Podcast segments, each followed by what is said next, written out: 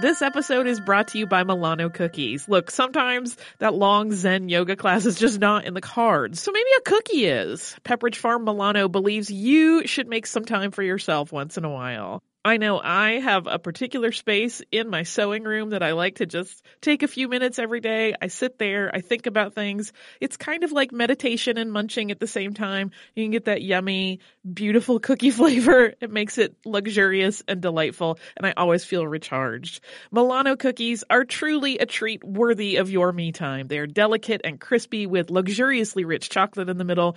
You really want to keep these just for you. So remember to save something for yourself with Pepperidge Farm Milano. Do you like boats? Do you like big boats? Do you like poor people and the rich people they serve on big boats? Are you always like, what goes on below deck? Hi, this is Anna Hosnier. And Nick Turner. The hosts of Deckheads. And we want to take you on a fun and goofy adventure. In this binge-style podcast, we will watch and recap every episode of Bravo's Below Deck and all of its spin-offs. And we're going to release an episode a day so you can watch along with us and listen to our silly daily recaps. Listen to Deckheads when it drops on February twentieth on the iHeartRadio app, Apple Podcasts, or wherever you get your podcasts. Welcome to Stuff You Missed in History Class. From How Stuff Works dot com.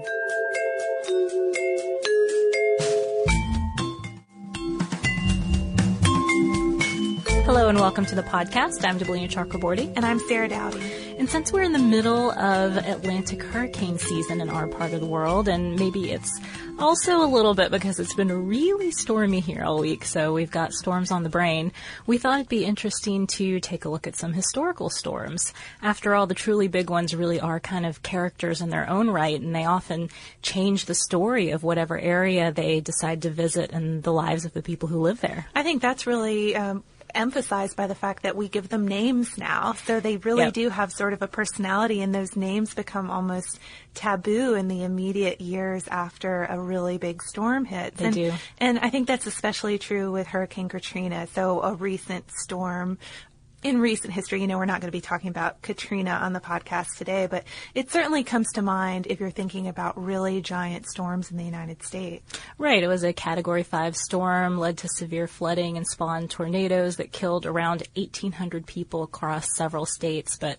as Sarah said, we're not going to get into Katrina in this podcast so much today, but it did get us thinking a lot about some of the most destructive storms that left their marks on the world over time. So we're going to take a look at just a handful of those. We're not going to cover them all by any means today, but we're going to take a look at a few that we think are pretty interesting. We are. So we're going to start back in nineteen twenty-five with a tornado. And most of the storms we're going to be talking about are hurricanes or cyclones, um, cyclones in the um, the non-American sense of Dorothy and Oz. But this one is a true tornado, the Tri-State Tornado. And your average tornado is about five hundred to two thousand feet wide, and it travels at about a speed of thirty miles per hour. So pretty scary, even if you just leave it at that. We had a, a tornado in Atlanta a few years ago, went right through downtown. It was a scary storm. It was, but this next entry on our list, the nineteen twenty-five Tri-State Tornado,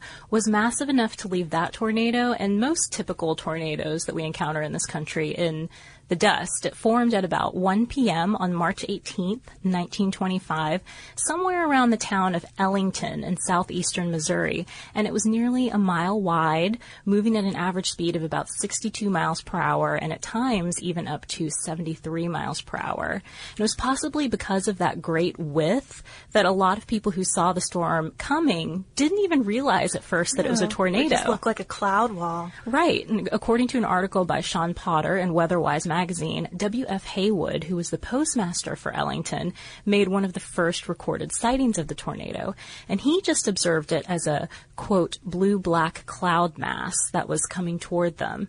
He was lucky, though, compared to some who didn't even see it coming at all. Yeah, people described being in buildings when windows suddenly started to shatter, walls came crumbling down, whole houses were just lifted off the ground. Yeah, Wizard of Oz style. Definitely, and and too late if you realize you're in a tornado. But it moved quickly, too. So even though it was so giant, it was moving along at quite a clip. It covered a lot of ground. It hit parts of Missouri, Illinois, and Indiana, traveling a total of two hundred nineteen miles in only three and a half hours, which was more than thirty-six times as much as an average tornado covers, more than uh, thirty-six times as much ground. In an article in American Heritage, Wallace Aiken calls it, quote, the longest uninterrupted track on record. In total, six hundred ninety-five people were killed and more than two thousand were injured as a result of this storm. fifteen thousand homes were destroyed. The town that was hardest hit, which is the one we want to kind of give a few details about, was Murphysboro, Illinois. two hundred thirty-four people died in that town alone, and that set a record for the most tornado fatalities in a single place. And Aiken, the writer that we just mentioned, he was actually a toddler living in Murphysboro when the tornado struck. And his article that we mentioned relates some stories of residents and others who lived through the experience. I think he also has a book on the subject. And one, one story that he relates that I found particularly chilling involves the town's children who were in school at the time that the tornado struck. The school building basically collapsed on the kids. twenty-five died. Some who survived struggled out from under the debris on their own and headed for their homes. You know, it's a natural instinct for a kid. You know, I'm going to head for home. I'm going to find my family. But they found in many cases that their homes were completely gone. Even entire neighborhoods had vanished. That's so scary. Um, one friend of Aiken's recalled reaching his home, what he what should have been his home, which was nothing but an open field with her grandmother in the middle of it, decapitated and still sitting in her rocking chair. So completely horrifying sight after surviving an already horrifying situation. Yeah, and horrific sights like these seem pretty typical for those who managed to live through that initial chaos, since there were plenty of dead and injured people around who needed tending to. Medical teams and supplies started to pour in from all over the country. One point that I thought was interesting, according to Potter's article, Chicago even offered up some liquor that had been confiscated by the federal government after some prohibition raids, and so they, quote, made this available in a medicinal way to the storm sufferers. That's so bizarre. There is a silver lining um, to this disaster in a way. It raised public awareness about tornadoes. I was really interested to find in this Popular Mechanics article, John Galvin writes about how even using the word tornado was considered taboo by the National Weather Service at this time. Basically because tornadoes were so unpredictable, talking about them was thought to cause pointless panic. So don't let people know until their houses are rattling. Well, yeah, I mean, I don't know if they exactly looked at it that way, but um, I, I guess they just thought there was really no use since they couldn't, couldn't really forecast them. Right. But after the Tri-State Tornado, local tornado spotting networks started popping up. So people were more aware and were taking steps to protect themselves a little bit. And, of course, researchers know so much more about tornadoes now than they did back then, so much so that in recent years some have suggested that the Tri-State Tornado might have actually been a family of tornadoes, not one single tornado, that was caused by a supercell thunderstorm. Hey, listeners, I wanted to tell you about a new podcast from iHeartRadio called The Women, hosted by Rose Reed. It is a fascinating and deep dive interview show where Rose talks to changemakers and disruptors, and she finds out what really drives them. So she will ask each of them, what was your first stand and how do you navigate success and failure? And really, what's the cost of fighting for others? These interviews are really personal and they're candid and sometimes they're a little bit crass, but they are always really enlightening.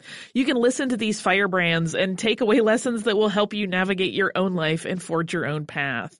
The debut season includes women like Valerie Plame, the former C I A agent who is now running for Congress, and whistleblower and pediatrician Doctor Mona Hanna-Attisha, who exposed the Flint water crisis and became the center of a swirling, swirling amount of problems, uh, and the legendary Buffy Sainte Marie, sixties songwriter and activist.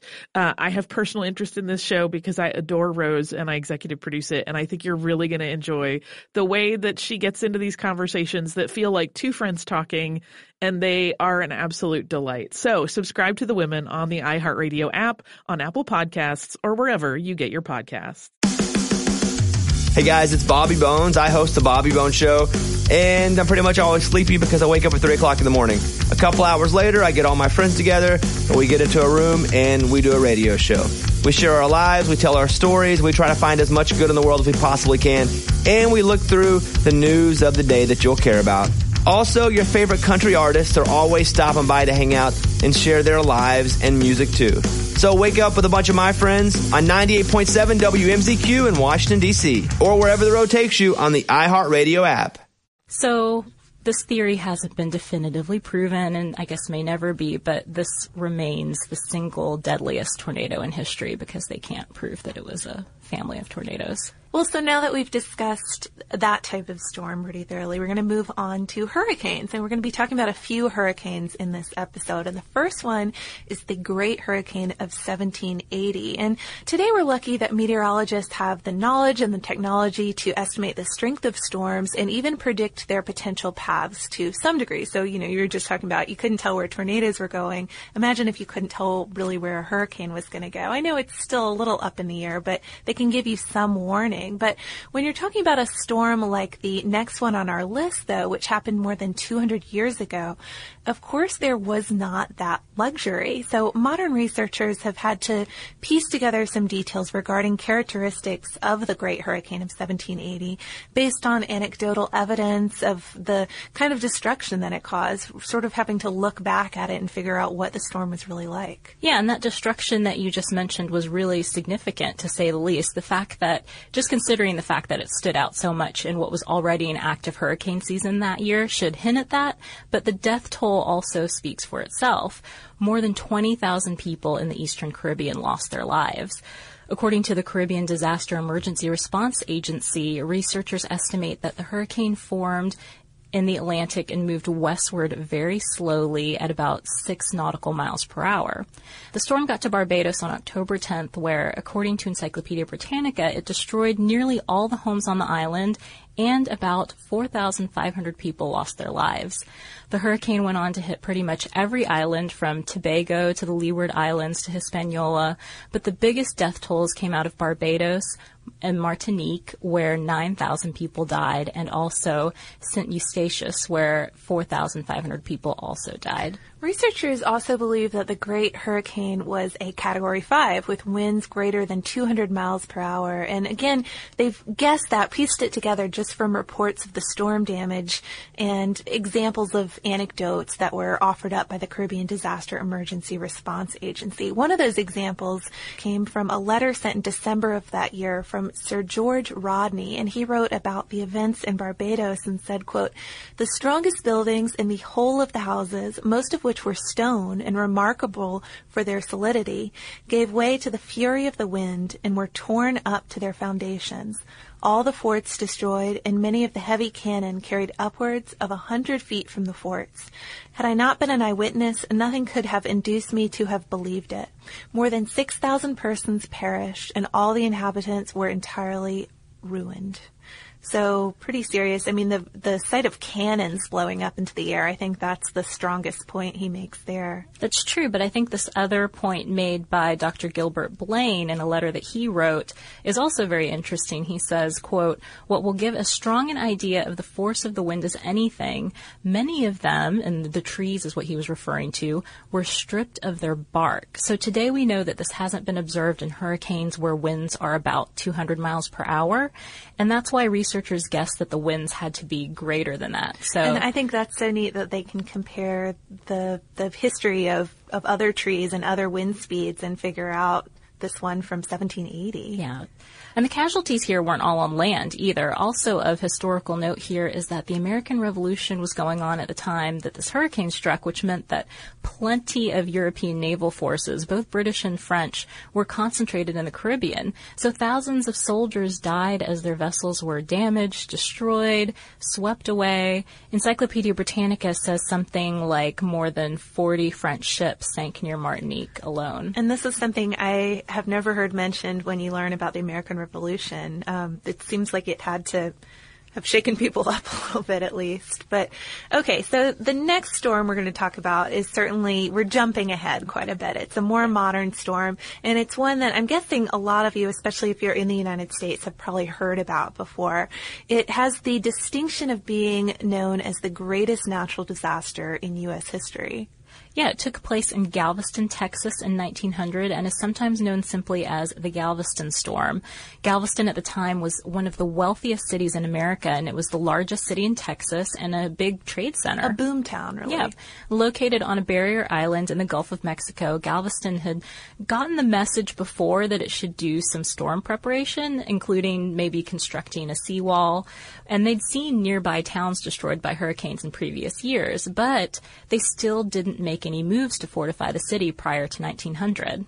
The city got its first inkling that a storm was headed its way in early September of that year, and what started out as an area of, quote, unsettled weather near the Windward Islands became a tropical storm that moved over Cuba and hit Louisiana and Mississippi on the way to Texas. So by the time it reached Galveston, though, on September eighth, nineteen hundred, it was about a Category four hurricane by modern estimates. Again, meteorologists are having to do some backtracking here. When it first reached Galveston in the morning, it caused some flooding, but it was still sunny out, and according to an article by Chuck Lyons in History magazine, most locals weren't too concerned about the storm. They'd seen big storms before living on the Gulf. They thought they could, quote, ride it out, as sometimes people do in big storms like this. But as the day went on, the wind started to pick up, and it ultimately reached estimated speeds of about one hundred twenty to one hundred thirty-five miles per hour. The highest speed recorded was actually one hundred miles per hour, but there's a note there. The wind instrument was destroyed shortly after taking that measurement, so we can assume it went quite a bit higher than that. The flooding also got much worse. The rain just kept coming, and the tidal surges reached from eight to fifteen feet. People started heading upwards, trying to get to the highest points that they could in their homes, but it didn't really help. The surges swept up homes from the foundation, and the wind was just throwing trees and other objects around, so it was just utter chaos. And we should note, too, that as a barrier island, Galveston, of course, was very low low to the sea. That's true. There was no high ground to really get to. According to another article by Potter in WeatherWise magazine, the entire south, east, and west areas of the city were just wiped out. Pretty much all the houses were just swept away. Most other buildings were destroyed, too. There were debris everywhere. There were bodies, alive and dead, trapped under the buildings. Potter quotes Isaac Klein, who was in charge of the Galveston Weather Bureau office at the time, as saying the sight the next day was, quote, one of the most horrible sights that ever a civilized people looked upon. Anywhere between six thousand and twelve thousand people died as a result of this hurricane.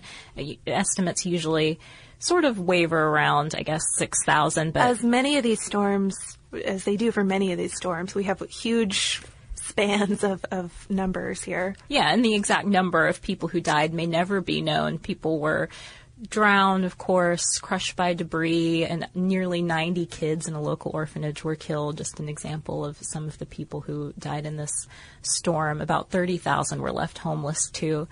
Relief came in from other areas of the country, but there were so many dead, bodies had to be burned for weeks after the storm because there was just no way to bury them all efficiently. Galveston never quite recaptured the prominence that it once had, according to Lyon's article, but it did survive and managed to rebuild.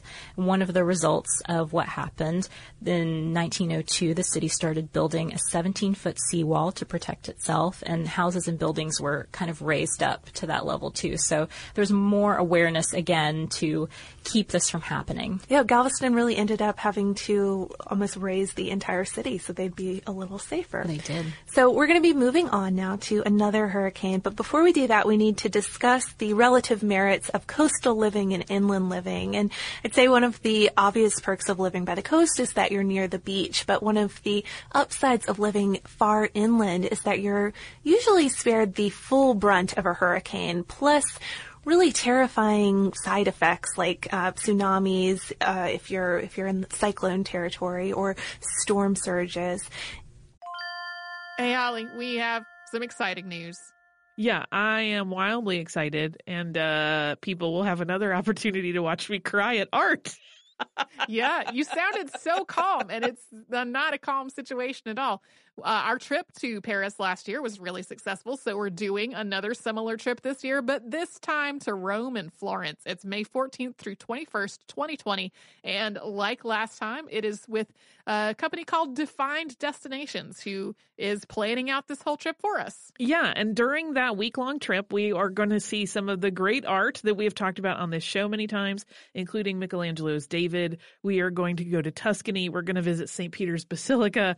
We are going to the Sistine Chapel. So it's going to be a fantastic trip. You can get the whole list of places that we are going and information about booking at defined destinations dot com. Scroll down to the Rome and Florence trip with Stuff You Missed in History Class, or come over to our social media. We have posts about it there too. There's a city far away. A fiction podcast. The richest, most powerful place on Earth. On an epic scale. Tumen Bay. Tumen Bay. Tumen Bay. A vast empire threatened by rebellion. Power is everything. Power gives everything. We have to get away from this place, or we will die too.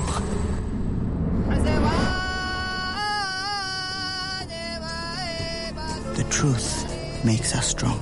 Tumen Bay is our destiny. History and fantasy collide. They are among us. Who? First a few, and now many. From creators John Scott Dryden and Mike Walker. The only thing I ask of you is total and complete loyalty. Now on the iHeart Podcast Network, Tumen Bay. Be sharp and die for Tumen Bay! Listen to all episodes of Tumen Bay Seasons one and two now for free on the iHeartRadio app, Apple Podcasts, or wherever you get your podcasts. You're not completely off the hook, though, unfortunately. In nineteen twenty-eight, an extremely rare natural disaster occurred. It was a freshwater storm surge at Lake Okeechobee in south central Florida, which is just north of the what we think of the Everglades today and forty miles northwest of Palm Beach. And that surge, plus the effects of the hurricane itself, killed up to three thousand people, meaning that it came pretty close to Galveston, depending on which numbers you're using for Galveston, as the deadliest storm in U S history. In the early twentieth century, South Florida underwent a huge development boom. Just to give you some background on this area, areas like Palm Beach, which is an Atlantic barrier island, attracted the wealthy, while many of the inland Everglade areas, including the area around Lake Okeechobee, were drained for agriculture. And according to NOAA, only about fifty thousand people were living in South Florida at the time. So migrant laborers from mostly the Bahamas arrived to do the farm work and set up small towns around the lake. So those are our two focus areas, really different worlds economically, but both clearly very vulnerable to weather. One, a barrier island, always vulnerable. The other, small towns with shoddy structures sitting plumb next to one of the largest freshwater lakes in the country that only happened to be about twelve to fifteen feet above sea level. So again, according to NOAA, the storm we're discussing first hit land about September twelfth, nineteen twenty-eight. three hundred people were killed when it swept over Puerto Rico. From there, it moved through the Bahamas and hit the mainland on September sixteenth, right in Palm Beach County. And the coast was really badly damaged by the wind, the storm, but warnings had allowed many people to evacuate or to take cover. Inland, though, water from the storm caused Lake Okeechobee to start to pool. You know, we mentioned that it's a very large lake. It's also a very shallow lake. And finally, it broke through this short, inadequate muck levee that was meant to protect the settlements to itself. And the freshwater storm surge then, at that point, rose about twelve feet around the lake, drowning people in the low-lying area and flooding towns like Belglade, South Bay, and Canal Point, as well as other towns. And we mentioned a minute ago that the death toll could have been as high as three thousand, but there have been so many recalculations regarding this storm over the years. And I mentioned earlier that there's a lot of discrepancy in many of these numbers, and we'll discuss some of the reasons for that more later. But For this storm, it seems like there were some racial politics involved. Different sources from immediately after the flood ranged from one thousand dead from the Miami Herald to two thousand three hundred dead in the Miami Daily News. So let's talk about that for a second. Why was there so much confusion and miscalculation? According to the American Meteorological Society and Russell Post, an estimated three quarters of the dead were field workers, mostly non-white migratory workers. Many of them were only known to even friends by their nicknames. Many of the bodies were lost. Post article includes a quote describing how the surge carried people into the, quote, sawgrass wastes. And the search for bodies ended November first because of lack of funds. So they a just... A mixture of, of not being able to actually locate the bodies and just not knowing who was there alive in the first place. Right. Many of the black dead and some of the white dead also were buried in segregated mass graves. Simultaneous segregated memorial services were held Sunday, September thirtieth, nineteen twenty-eight in West Palm Beach. Mary McLeod Bethune attended one of the black services. She was a big civil rights activist and educator at the time. Economically, though, the storm was also really damaging. It caused an estimated twenty-five million dollars in damages, which is now equal to about sixteen billion dollars if you adjust for wealth, population, and inflation, according to Post. It also ended the boom of the nineteen twenties South Florida development, because only two years earlier there had been a similarly large storm that had destroyed a lot of Miami, so people buying their luxury houses were starting to realize this was a risky area to live in. And th- that's why this one reminds me so much of the Galveston storm, because it really affected the whole trajectory of the of the city and the area. Right. Another note here of the literary variety, Okeechobee, if it rang a bell for you, it might be from readings or Neil Hurston's Their Eyes Were Watching God.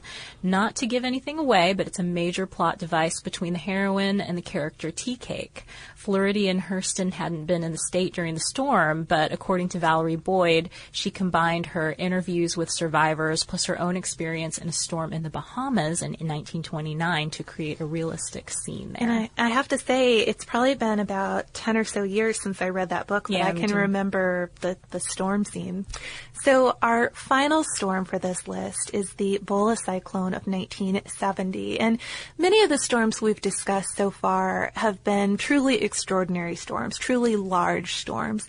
The Bhola Cyclone, though, could have been just an average or maybe even under the right circumstances, a mild storm had it not hit where it did and had it not hit when it did. As it worked out, though, the storm, which is also called the Ganges Brahmaputra Delta Cyclone, became one of the deadliest, if not the deadliest, tropical cyclone on record. It's also one of the world's worst natural disasters. The storm formed over the Bay of Bengal November eighth, nineteen seventy, and this was after the traditional season's end, so most people weren't even expecting more storms and were already kind of at max flood capacity for the year. It was also headed for the Ganges Delta, which was then a part of East Pakistan and one of the flattest, most flood-prone regions of the world. Flooding is expected. It's what delivers the rich sediment that makes the soil so fertile, but it also makes the land unstable since many rivers crisscross the region. Yeah, for instance, many structures are built on these small sediment-made islands that only last a few years. You know, the sediment washes away, new islands form. So understandably, building temporary structures like this, you don't build really solid ones, really sturdy buildings and houses. But because the soil in this region is so rich from all that sediment, the delta is also one of the most densely populated areas of the world, really comparable to the Netherlands, which is, I think, Europe's most populated country, or densely populated, rather. Um, according to Benjamin Riley in Disaster and Human History, Case Studies in Nature, Society, and Catastrophe, in the decade before the flood, the population in this delta region had increased by about thirty percent, meaning that farmers were already having to push further into the mangrove forest buffer by the coast in order to eke out a living. And it also meant that the population was really young. There were a lot of very young children at the time. So already there's this out-of-season storm, and it was the sixth of the season, and it's in a flood-prone area with a dense population living in mostly temporary housing. So just to set the scene right there, the storm made landfall as a Category three cyclone with a peak speed of one hundred fifteen miles per hour. It hit right at high tide on a full moon night when people were sleeping. Many of the migrant workers who had arrived for rice harvest were sleeping outside. The storm surge created by the cyclone reached about nineteen feet, wiping out everything that it hit. Since there wasn't high ground, people climbed trees only to find themselves surrounded by snakes. And there's a really odd story. I mean, I'd say take it with a grain of salt, but it's mentioned by Riley. He discusses a Missus Kareem who credited a constrictor with saving her life. So most people, I'm sure, if you found yourself suddenly in the tree with lots of snakes, that would be it. But she remembers uh losing consciousness, but at that moment being wrapped up by a constrictor who was really just trying to cling to anything on the tree, and it ended up saving her life and the life of her newborn child. So kind of a wild storm story there, but I guess you never know what, what can happen in, in incidents like these.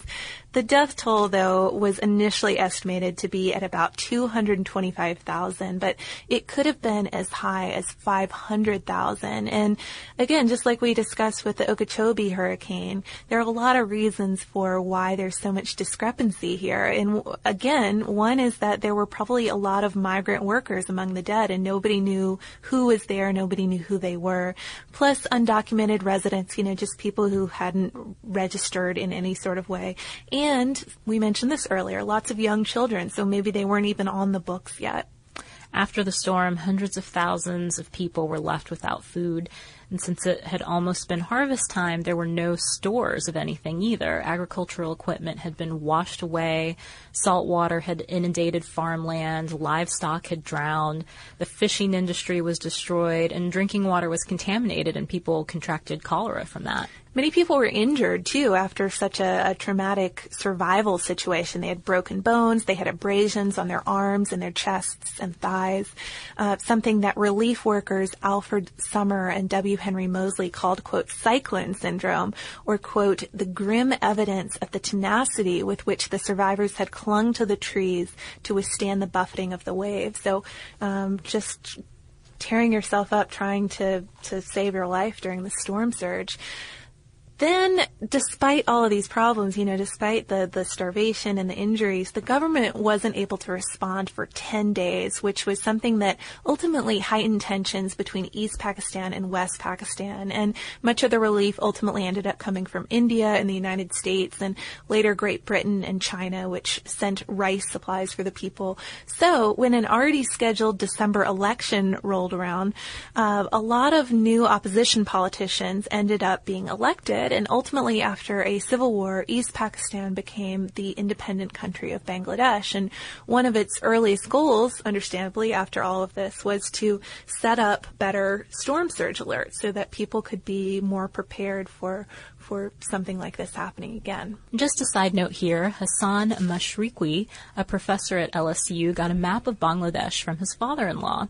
He scanned the map for part of his work predicting storm surges in the Gulf of Mexico, since he wanted to work on developing similar models for Bangladesh. He ended up creating an early warning system, which was tested in two thousand seven when Mashriqui noted a huge cyclone forming in the Bay of Bengal. The way he went about spreading those warnings, though, it sounds so roundabout. It's amazing that, that it actually worked. But he began communicating, once he noticed this huge storm forming, began communicating with the U S Navy to find out how much the government uh, in the in the area knew about what was going on, what kind of warnings were already in place. And when he realized from family that the storm Storm wasn't really being treated very seriously, he got in touch with a food and disaster official in Bangladesh via his L S U freshman son, and began sharing information, began tracking the storm. And many people were successfully evacuated from the areas identified as most at risk. And he also helped retroactively target rescue efforts. Here's where the storm went. Here's where you need to go. More than three thousand people still died, which sounds like a huge number, but it was far far fewer than a lot of the earlier cyclones, including, of course, the Bhola cyclone that we already talked about.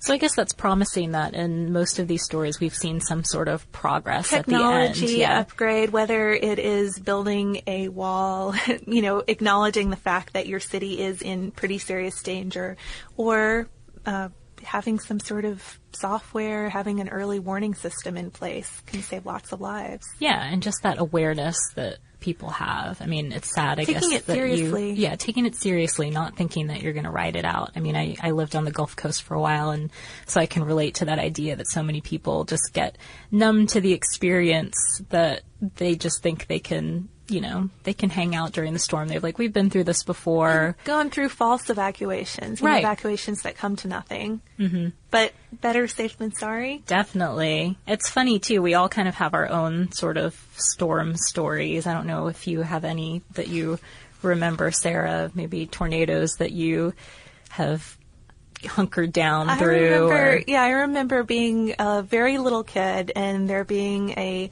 tornado in Atlanta, and I was at ballet class. I was probably about three or four, and I remember all the little kids getting taken to the basement, and we had A Very Hungry Caterpillar read to us.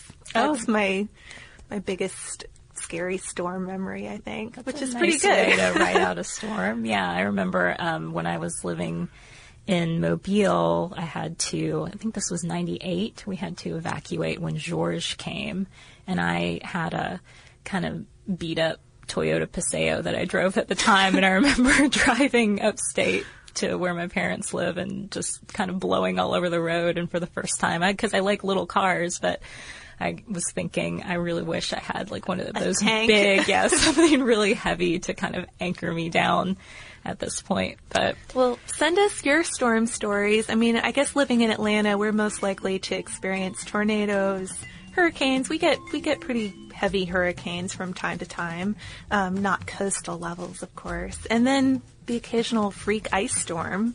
We had oh, one that's of those. True. We had one of those a couple years ago. So feel free to share your most interesting storm stories with us, either on Facebook, on our Twitter at Missed in History. You can email them to us at historypodcast at discovery dot com. We'd be interested. I mean, those are, everybody likes freakish weather stories, right? That's true. And if you want to learn a little bit more about some of the storms that we talked about today and some additional ones, we have a great article on our site called ten Most Destructive Storms. You can look that up by visiting our homepage at w w w dot how stuff works dot com.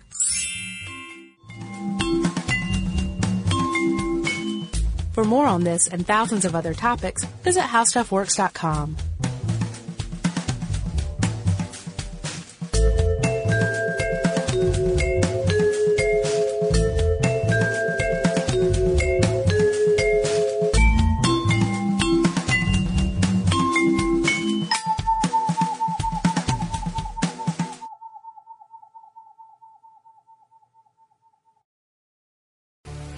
Do you like boats? Do you like big boats? Do you like poor people and the rich people they serve on big boats? Are you always like, what goes on below deck? Hi, this is Anna Hosnier. And Nick Turner. The hosts of Deckheads, and we want to take you on a fun and goofy adventure. In this binge-style podcast, we will watch and recap every episode of Bravo's Below Deck and all of its spin-offs. And we're going to release an episode a day so you can watch along with us and listen to our silly daily recaps. Listen to Deckheads when it drops on February twentieth on the iHeartRadio app, Apple Podcasts, or wherever you get your podcasts. Hey, it's Laura Wasser, host of the All's Fair podcast on iHeartRadio. I'm a family law attorney, which is really a euphemism for a divorce attorney, and I've been practicing for over twenty years. I've learned some very interesting things along the way, and I can tell you that when dealing with matters of the heart, rules seldom apply. With advice and anecdotes from many of my friends, some of whom may be celebrities, as well as the best legal, financial, and mental health professionals in the country, our goal is to educate, enlighten, empower, and entertain you on the way to a better understanding of how relationships work. iHeartRadio is number one for podcasts, but don't take our word for it. Find All's Fair with Laura Wasser on the iHeartRadio app or wherever you get your podcasts.